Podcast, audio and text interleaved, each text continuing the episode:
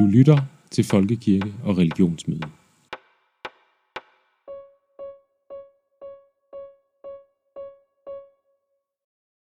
På folkemødet i 2019 havde vi et religionsmødearrangement i Folkekirkens telt. Her ledede journalist Gertrud Højlund samtalen imellem imam Shirin Kankan og præst Eva Holmegård Larsen. Titlen lød Imam, præst, kvinde.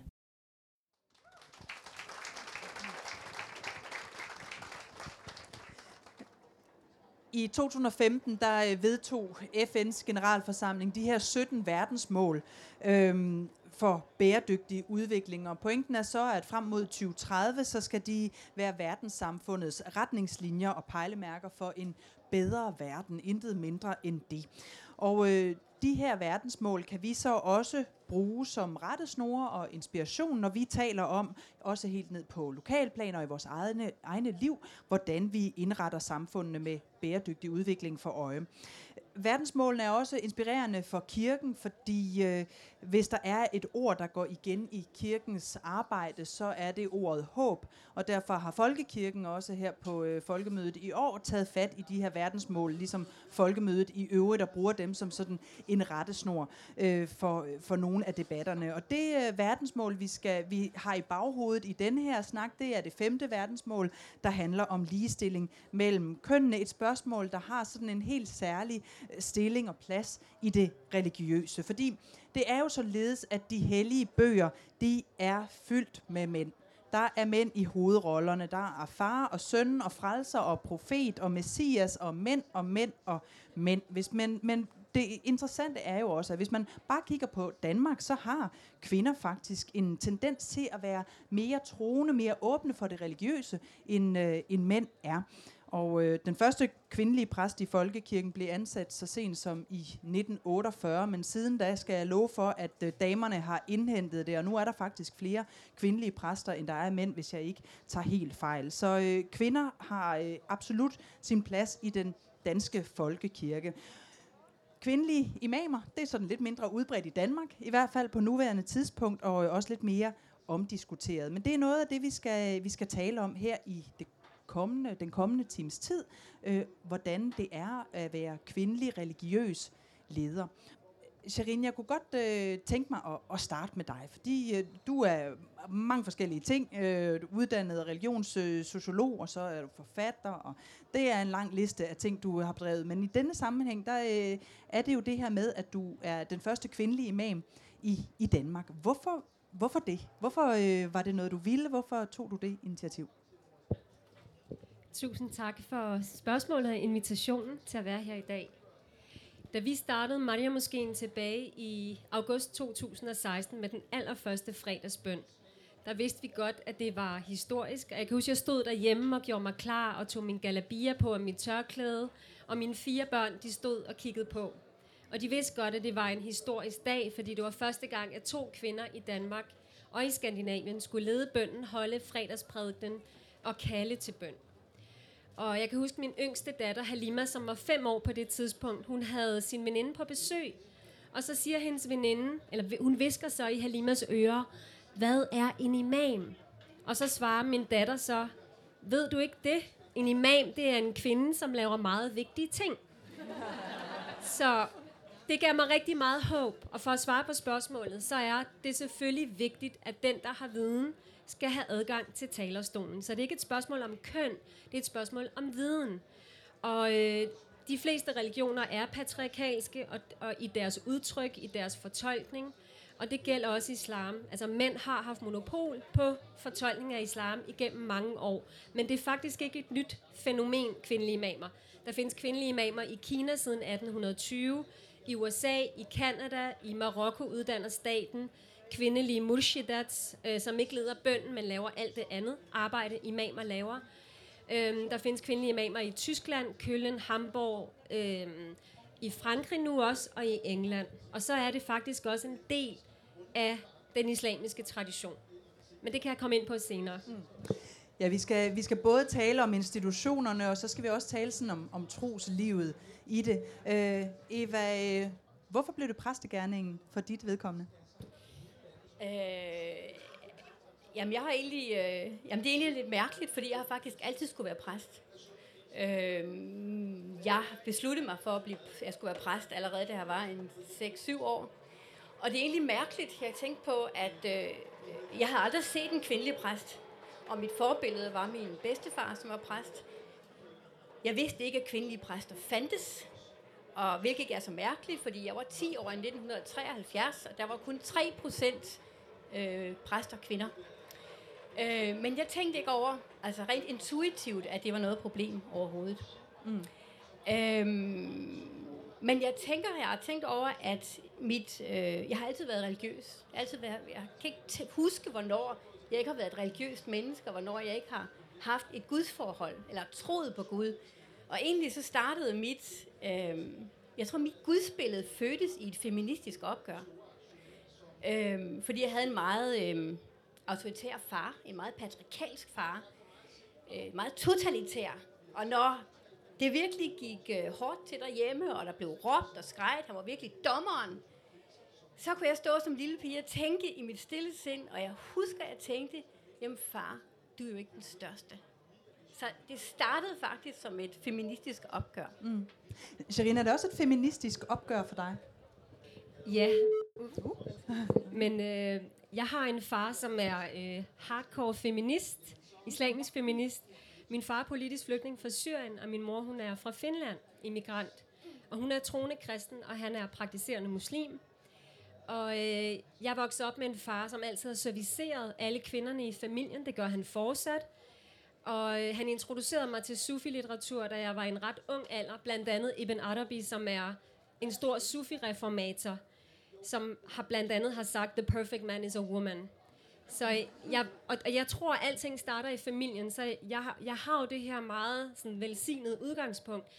Men jeg tror, at hvis jeg ikke havde haft mit møde med den her patriarkalske udlægning af islam, eller med kvindeundertrykkende strukturer, så vil jeg måske ikke have været der, hvor jeg er i dag, fordi jeg, mit håb er også at bryde med de her patriarkalske læsninger, at bryde med patriarkalske strukturer, og, og kvinder vil aldrig få titler foræret.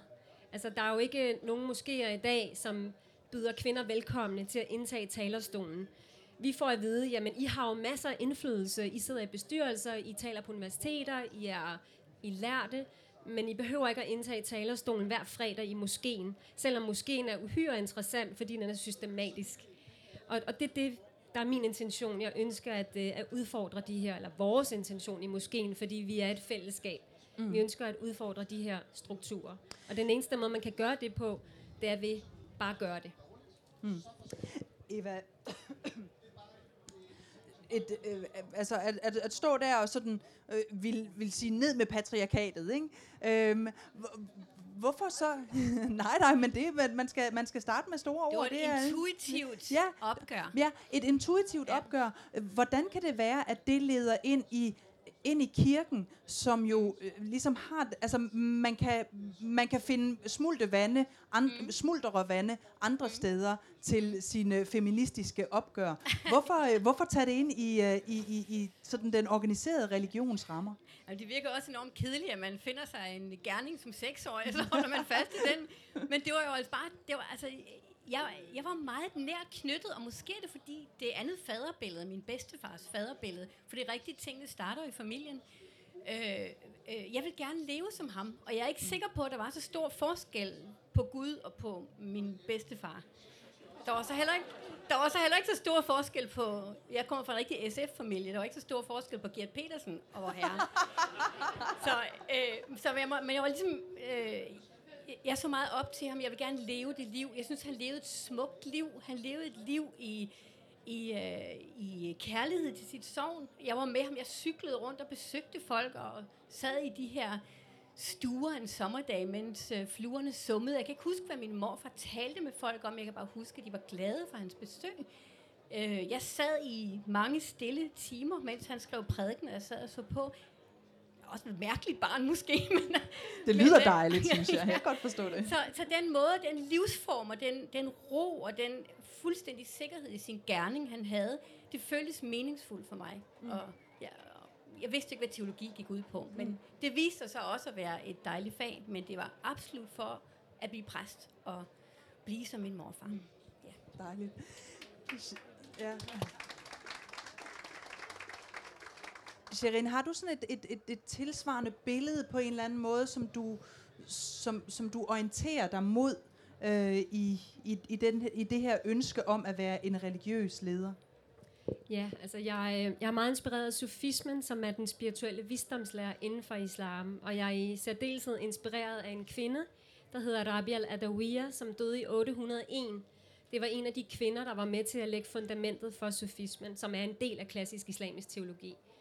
Og hun sagde blandt andet, jeg bærer en lampe med ild i den ene hånd, og en kande med vand i den anden. Med disse to ting skal jeg sætte ild til himlen, og slukke ilden i helvede, således at de rejsende kan se det sande mål. Og så sagde hun, Gud, hvis jeg til, Allah, Gud, hvis jeg tilbærer dig, i frygt for helvede, så lad mig brænde op i helvede. Og hvis jeg tilbærer dig i længslen efter paradis, så luk paradisets porte for mig. Men hvis jeg tilbærer dig for din barmhjertighed alene, så må din barmhjertighed være med mig. Og det, det er ligesom en del af essensen i mange sufi-retninger. Det er ønsket om at ophæve eller dekonstruere de her manipulerede modsætningsforhold, som vi, vi mennesker er med til at manipulere. Modsætningsforhold mellem kvinder, mænd, troende sekularister, øhm, islam og vesten, eller muslimer og jøder, eller hvad det kan være. Mm. Så på en eller anden måde er hun for mig en metafor for, en metafor for det forsøg på at, at dekonstruere de her modsætningsforhold. Mm. Eva? Jamen, nu, når vi taler om forbilleder, så kunne jeg godt også tænke mig at høre dig, Serin, om hvem du har kigget hen på. Fordi jeg husker, altså, øhm, øh, jeg begyndte at læse teologi i 82, og der var den jo den værste kamp jo overstået. Altså, der har, der, det er jo ikke, fordi der ikke også har været en kamp i folkekirken. Den gik bare i mange år før jeg begyndte. Øhm, øh, den, der var nok lige så mange kvindelige studerende på det tidspunkt, så der var, øh, altså vi var, vi var mange kvinder på vej ind i præsteembedet, og det, jeg husker også, at vi var de første, der begyndte at klæde os som kvinder, så det var markeret på en eller anden måde, at der var sket en forskel der i 80'erne, med at gå med høje hæle og have læbestift og sådan noget. Men da vi så kom i kjolen, så manglede vi jo nogle forbilleder.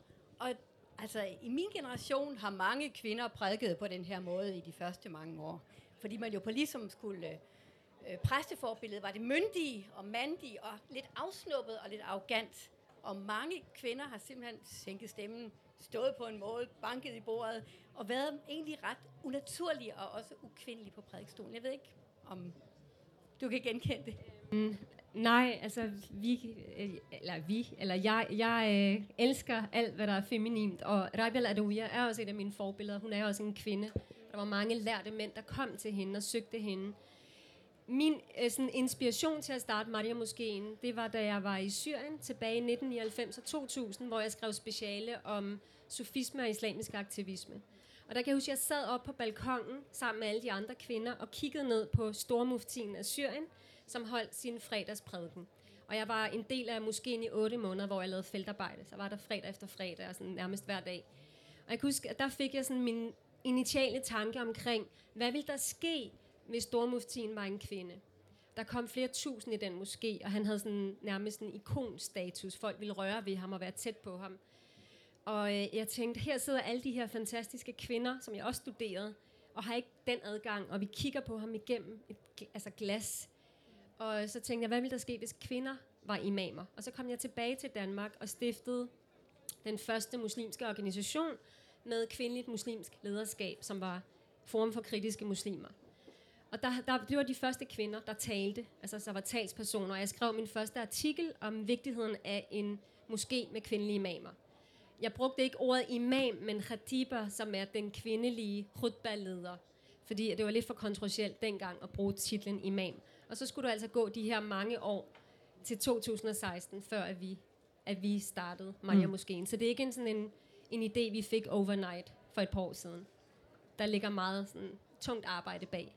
Ja, og så har jeg også fundet ud af processen af min farfar, øh, Naim Khan han øh, kaldte til bøn i Umayyad moskeen i Damaskus. Så, øh, ja. så det ligger lidt i blodet også. Hvordan oplever du de øh, mennesker inden for din trosretning, som ikke synes, det er øh, din plads, at øh, den plads, du har taget i Mariam Moskeen? Altså, det er klart, når man starter en moské med kvindelige imamer, så bliver man konfronteret med spørgsmål omkring legitimitet. Hvor våger I at starte en moské med kvindelige imamer? Hvem giver jeg retten til det? Og øh, spørgsmålet om legitimitet beror jo for os på viden, det beror på islamisk teologi, og så beror det på behov.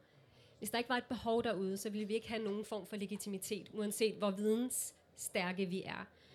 Øhm, selvfølgelig bliver vi mødt med opposition. Det er naturligt. Når man bryder en patriarkal struktur, så, vil der, så bryder man også med magtbalancen, og så vil folk blive øh, bekymrede og sætte spørgsmålstegn ved det, vi gør. Og det, det gør folk også. Men jeg oplever, at der er sket en gradvis normalisering i løbet af de sidste fire år eller tre år. At folk har ligesom, muslimer har vendet sig til det. Fordi det har været en historie, som ikke er blevet fortalt. Øh, der findes kvindelige imamer på profetens tid i Medina i 600-tallet. I den allerførste husmoské, øh, som er profet Mohammeds husmoské, der er der to kvinder, der leder bønden. Øh, Aisha og Um Salama, det gør de efter profetens død. Der findes også fortællinger om, at profeten udnævner en kvinde, der hedder Umwaraka, til at lede bønden for andre kvinder i hendes egen husmoské i Medina i 600-tallet. Og det her, det er historierne, der ikke er blevet fortalt. Og det er jo de historier, vi også bruger som legitimitet. Og de her fortællinger, hadith-beretninger, som er nedskrevne beretninger om det, vi tror, profeten Mohammed sagde og gjorde, og tiden omkring profeten. De her hadith-beretninger er også årsagen til, at tre ud af fire muslimske retsskoler anerkender kvindelige imamer. Så det er faktisk ikke kontroversielt. Alligevel oplever vi, at det er kontroversielt, og der er rigtig mange, der sætter spørgsmålstegn ved det. Mm. Og det var fordi, at der, der var flere årsager til det, men en af årsagerne er, at den anden kalif i 634, Omar, han forbyder kvinder at lede bønden for andre kvinder. Øh, eller lede bønden i det hele taget. Og så, så når muslimer i dag i 2019 nægter kvinder retten til at være kvindelige imamer, så følger de ikke i profet Mohammeds fodspor, men i Omars fodspor. Vi er jo ikke pionerer på området. Der, har, der er jo kvindelige imamer mange steder i verden, og det er et fænomen, der er i vækst, og kvinder inspirerer andre kvinder. Øh, jeg har været meget inspireret af Mina Wadud, som er en, en stor øh, scholar inden for islam, som holdt en fredagsbøn tilbage i 2006 i New York for både mænd og kvinder. Og på den måde så inspirerer kvinder andre kvinder. Så der sker langsomt en dominoeffekt. Mm. Eva? Men jeg tænker også, det er vigtigt i folkekirken, at der ikke er den her, øh, øh, netop den der ensretning. Der er jo ikke én teologisk retning, der sidder på ledelsen. Fordi ledelsen ligger i menighederne. Så at man, man er jo frit stillet til at vælge den præst, som hvis teologi man på en eller anden måde er opvokset i, eller finder hjemme i. Og den, den ene menighed tror ikke den anden, og det ville den jo gøre, hvis der var en, der sad på magten og gennemtrumfede, at det var sådan, vi alle skulle prædike. Men det er der ikke nogen, der gør. Så jeg tror, det er derfor, vi kan tillade os at have det her lighedssyn. Ellers var det jo ikke. Jeg er meget, meget enig. Øh, vi, vi er her heller ikke for at problematisere den traditionelle position, eller konservative position, eller islamistiske position. Vi er her for at skabe et alternativ, og vi tror også på, at islamisk pluralisme, det er ligesom udgangspunktet. Så, så ideen er at skabe et alternativ, og give mennesker muligheden for frit at vælge øhm, den moské, som taler til dem. Og vi kan mærke, at vi tiltrækker en ny generation af unge muslimer, som føler, at de kan identificere sig med de budskaber. Vi er også den første moské i, i Danmark og i Skandinavien, og en af de få i Europa, som foretager interreligiøse hvilelser mellem muslimske kvinder og ikke-muslimske mænd. Vi, øh, vi giver kvinden ret til skilsmisse, islamisk skilsmisse. Så, så det er nogle af vores sådan, kerneområder, som også gør, at, øh, at vi bryder med en struktur. Mm. Ja, og det, og det handler om det her med, at der er et alternativ, man kan vælge. Nogle af jeg, jeg griner indimellem lidt over, øh, når debatten kommer angående folkekirken med præster, der ikke vil vi homoseksuelle, eller ikke vil give hånd til kvinder, eller hvad det nu måtte være, de der sådan, debatter, der indimellem dukker op i offentligheden, så er der altid nogen, der siger, jeg forstår ikke, hvorfor de ikke fyrer dem. Og jeg tænker, det er jo dem selv, der har ansat dem. Altså, så man må gå ud fra, at de sådan i et eller andet omfang er i tråd med, med man deres Man har respekt for den menighed, der har mm. valgt den præst. Ja. Altså. den måde synes jeg, det er godt, at stat og kirke hænger sammen. Jeg synes, det jo fungerer godt. Jeg er meget glad for den ordning. Jeg kan godt lide, at kirken er inde i de rammer, og når vi taler om, øh, om kvinder og kvindelige præster, så tror jeg faktisk, det havde taget meget længere mm. tid at få kvindelige præster i den danske folkekirke, hvis ikke Folketinget øh, stemte igennem, at nu var det tid. Fordi Folketinget repræsenterer folk i Danmark, og nogle gange er Folketinget mere assurført med, hvad der, hvornår tiden er moden til ting, end kirken er. For vi kunne have skændtes i mange årtier, inden man var blevet enige om det her. Øhm, så på den måde synes jeg, det er godt, at stat og kirke hænger sammen. Vi så det også med hvilelse af homoseksuelle, at der sætter Folketinget foden ned og siger, nu er det tid. Og de gør det jo ikke random. Det er jo ikke sådan en, et pres, det er fordi tiden var moden. Det var det helt rigtige tidspunkt. Mm. Og det var, jeg tror jeg ikke var sket, altså, øh, hvis ja. ikke vi havde den forbindelse til staten. Kirkens udfordring er jo nogle gange, at når man har evighedernes evigheder som tidshorisont, så kan ting godt tage lidt lang tid. Så har man ikke travlt med forandringer. Så, så det, det, det er godt, der er nogle andre, der sidder og har fire år til at få ting gjort. Ikke?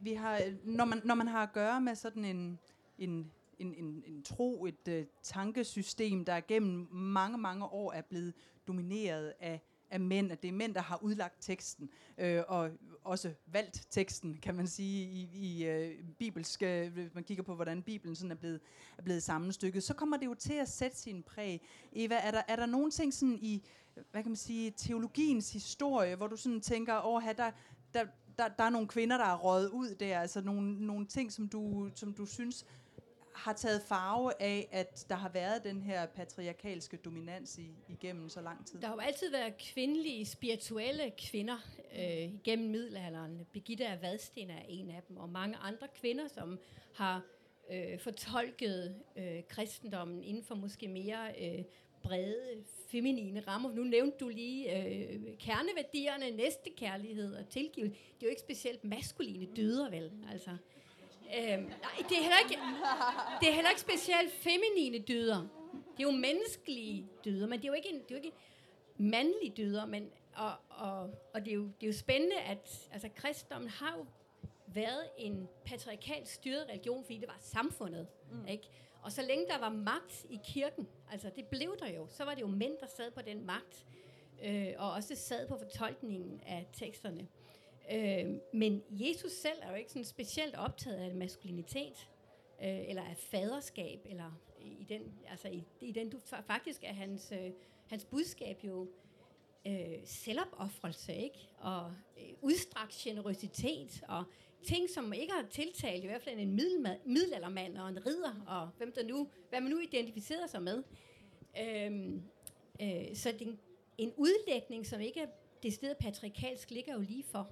Mm. Og, og der var en undersøgelse for nogle år siden, der viste, øh, i den bog, jeg selv var med til at lave, øh, Kvindemand Kirke, hvor der blev lavet en undersøgelse af, hvordan kvinder og mænd prædiker, om der var en stor forskel, og det var der jo simpelthen bare ikke. Mm. Altså, øh, Sherin, hvad, i, i, når du ser på, på islam, tænker du, at der, var, at der vil være noget, hvad vil være anderledes, hvis, hvis kvinder på en eller anden måde ikke var blevet delvist skrevet ud af, af lederrollen på et eller andet tidspunkt, og fået svær, øh, øh, hvis de ikke havde fået den der svære adgang til, øh, til, til prædikestolen.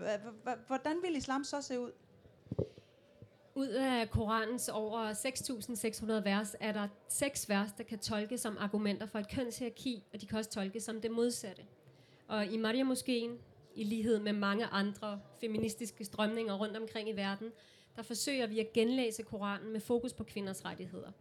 For eksempel står der i Koranen et sted, og det er et sted, der er yndet, citeret, øh, både blandt muslimer og ikke-muslimer, blandt islamofober og blandt øh, sådan patriarkalske fortolkere, og det er, et, det er et, et vers, der handler om kvinderne, kapitel, der handler om kvinderne, hvor der står på arabisk, Al-rijalu qawwamuna al-nisa. Og det betyder, at mænd står over kvinder. Det bliver det oversat med. Og det er der no- mange mænd, der bruger sådan til at legitimere, at jamen, vi, har, vi har ligesom overherredømmet, vi har det sidste ord, hvis der er en uenighed. Men ordet gravamuna, som bliver oversat med står over, det har mange forskellige betydninger på arabisk. Det kan også betyde, at manden skal drage omsorg for kvinden, eller bakke op om kvinden, altså være supportive i forhold til hendes ambitioner eller drømme. Og det er den måde, vi oversætter det på. Så øhm, vi forsøger helt konkret og aktivt at genlæse Koranen, og det har en konkret effekt, at vi nu har moskéer, der har et specifikt fokus på kvinders rettigheder. Fordi det, der sker i moskeen, og det, der bliver prædiket i moskeen, det går langt ud over moskeen. Det påvirker også familierne og samfundet generelt. Ja, Eva? Men det er jo heller ikke fordi, at kvinder ikke har været medbestemmende til udbredelsen af kristendommen op igennem alle de århundreder, hvor det har været mænd, der havde den administrative magt og myndighed i kirken i et meget stærkt hierarki, fordi kvinder har altid fyldt rigtig meget i den kristne kirke.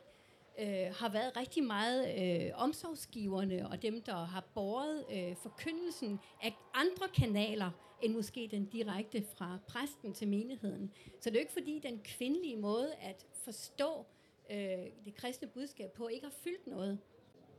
Hvad tænker du, øh, Sherin? Altså, kunne, kunne man ikke godt savne i, i, i de her store øh, øh, religioner, at, at, der, at der var en kvinde, som spillede, altså at det perspektiv ligesom var skrevet ind i roden, og ikke ved biroller, der sådan bliver giftet ind, havde jeg sagt i, i historierne. Øh, Maria moskeen er jo opkaldt efter Maria, Jomfru Maria. Det er Mariam på arabisk. Og hun har et helt kapitel opkaldt efter sig i Koranen. Kapitlet om Mariam. Så øh, der findes også kv- flere kvinder, altså store kvindeskikkelser i Koranen. Ordet Allah, som jo betyder Gud på arabisk, det er øh, hæde over køn. Så det er hverken han, hun eller intet køn. Det er hæde over køn. Så vi taler ikke om Gud som ham, eller som faderen. Vi siger øh, den elskende, eller lyset, eller altings ophav. Det er sådan, vi betegner det guddommelige. Altings ophav, det er Gud, kærlighedens ophav. Og når jeg, øh, jeg har fire børn, og når jeg taler til dem, gør jeg meget ud af aldrig at bruge ordet han, eller om, om Gud, øh, og forklare dem, at Gud er ikke en han. Det interessante er også, at alle kapitler i Koranen starter med, i Guds navn, den nåede den barmhjertige. På nær kapitel 9, der er altså en undtagelse. Men alle andre kapitler, og på arabisk hedder det Rahman og Rahim. Øh, den nåede den barmhjertige. Og ordet Rahman og Rahim stammer fra Rahma, som betyder uendelig flod af nænsomhed, omsorg, beskyttelse. Men det betyder også livmor.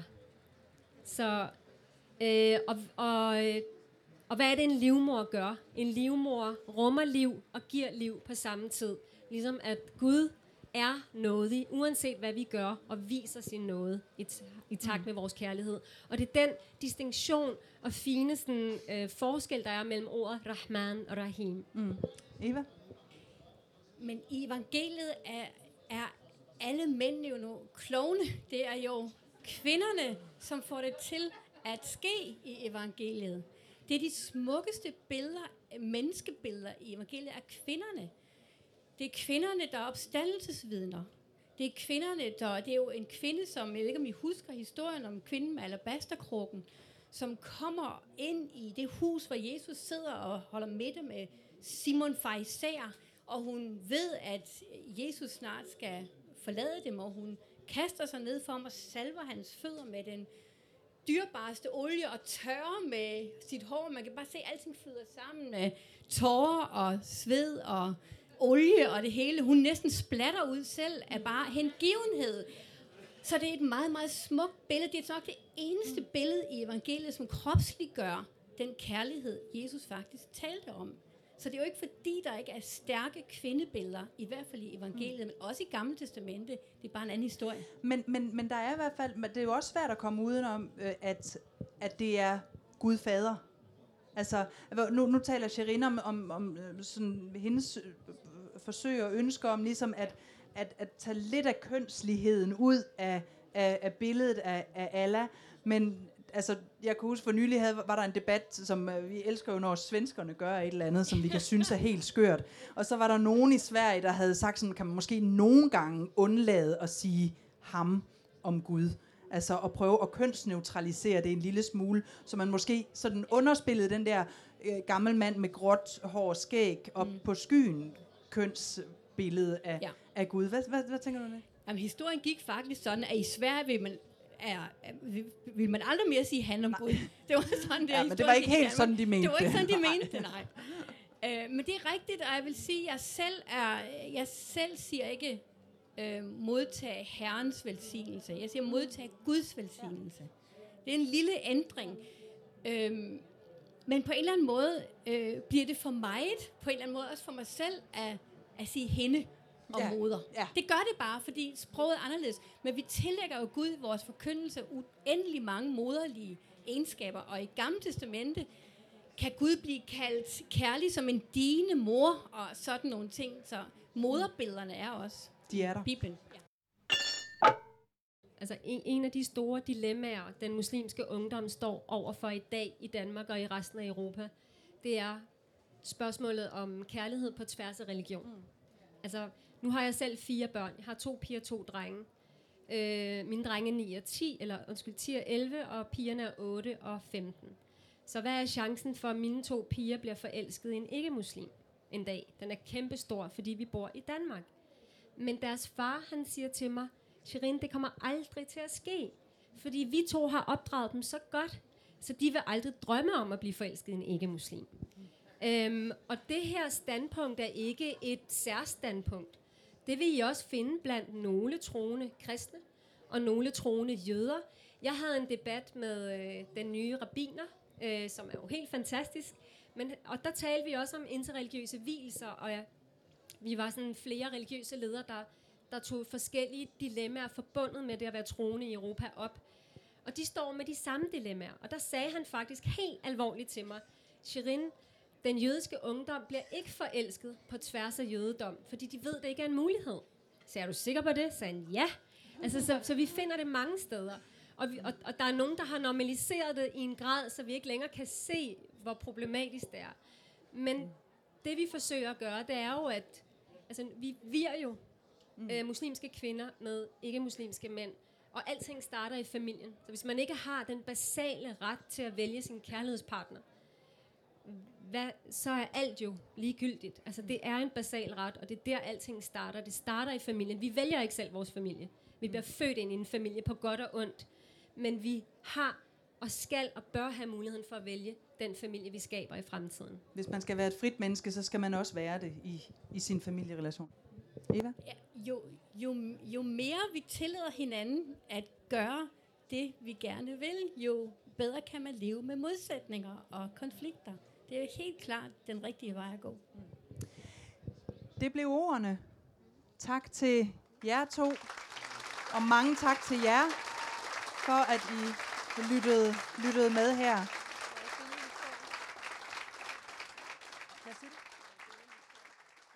Med det her setup, hvor vi hører en imam og en præst, kunne man godt tro, at det var religionsmøde klassik. Altså at en imam og en præst, en muslim og en kristen, taler sammen om, hvor vigtigt det er at tale sammen. Men det er snarere religionsmøde 2.0, hvor vi møder en præst og en imam, der taler om, hvad der ligger dem på sinde. Hvad der er væsentligt, når man debatterer og forholder sig til det at være kvindelig leder i en religiøs sammenhæng.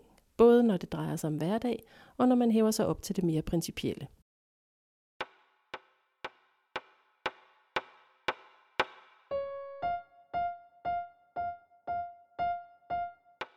Du har lyttet til Folkekirke og Religionsmøde, som er den institution i Folkekirken, der specifikt arbejder med religionsmødet. Det gør vi blandt andet gennem relationsopbygning til andre trosamfund og læringsnetværk for engagerede i samfund og kirke. Følg med i vores arbejde på religionsmøde.dk. Programmet her var tilrettelagt og produceret af Marie Skov og Ane Christine Brandt.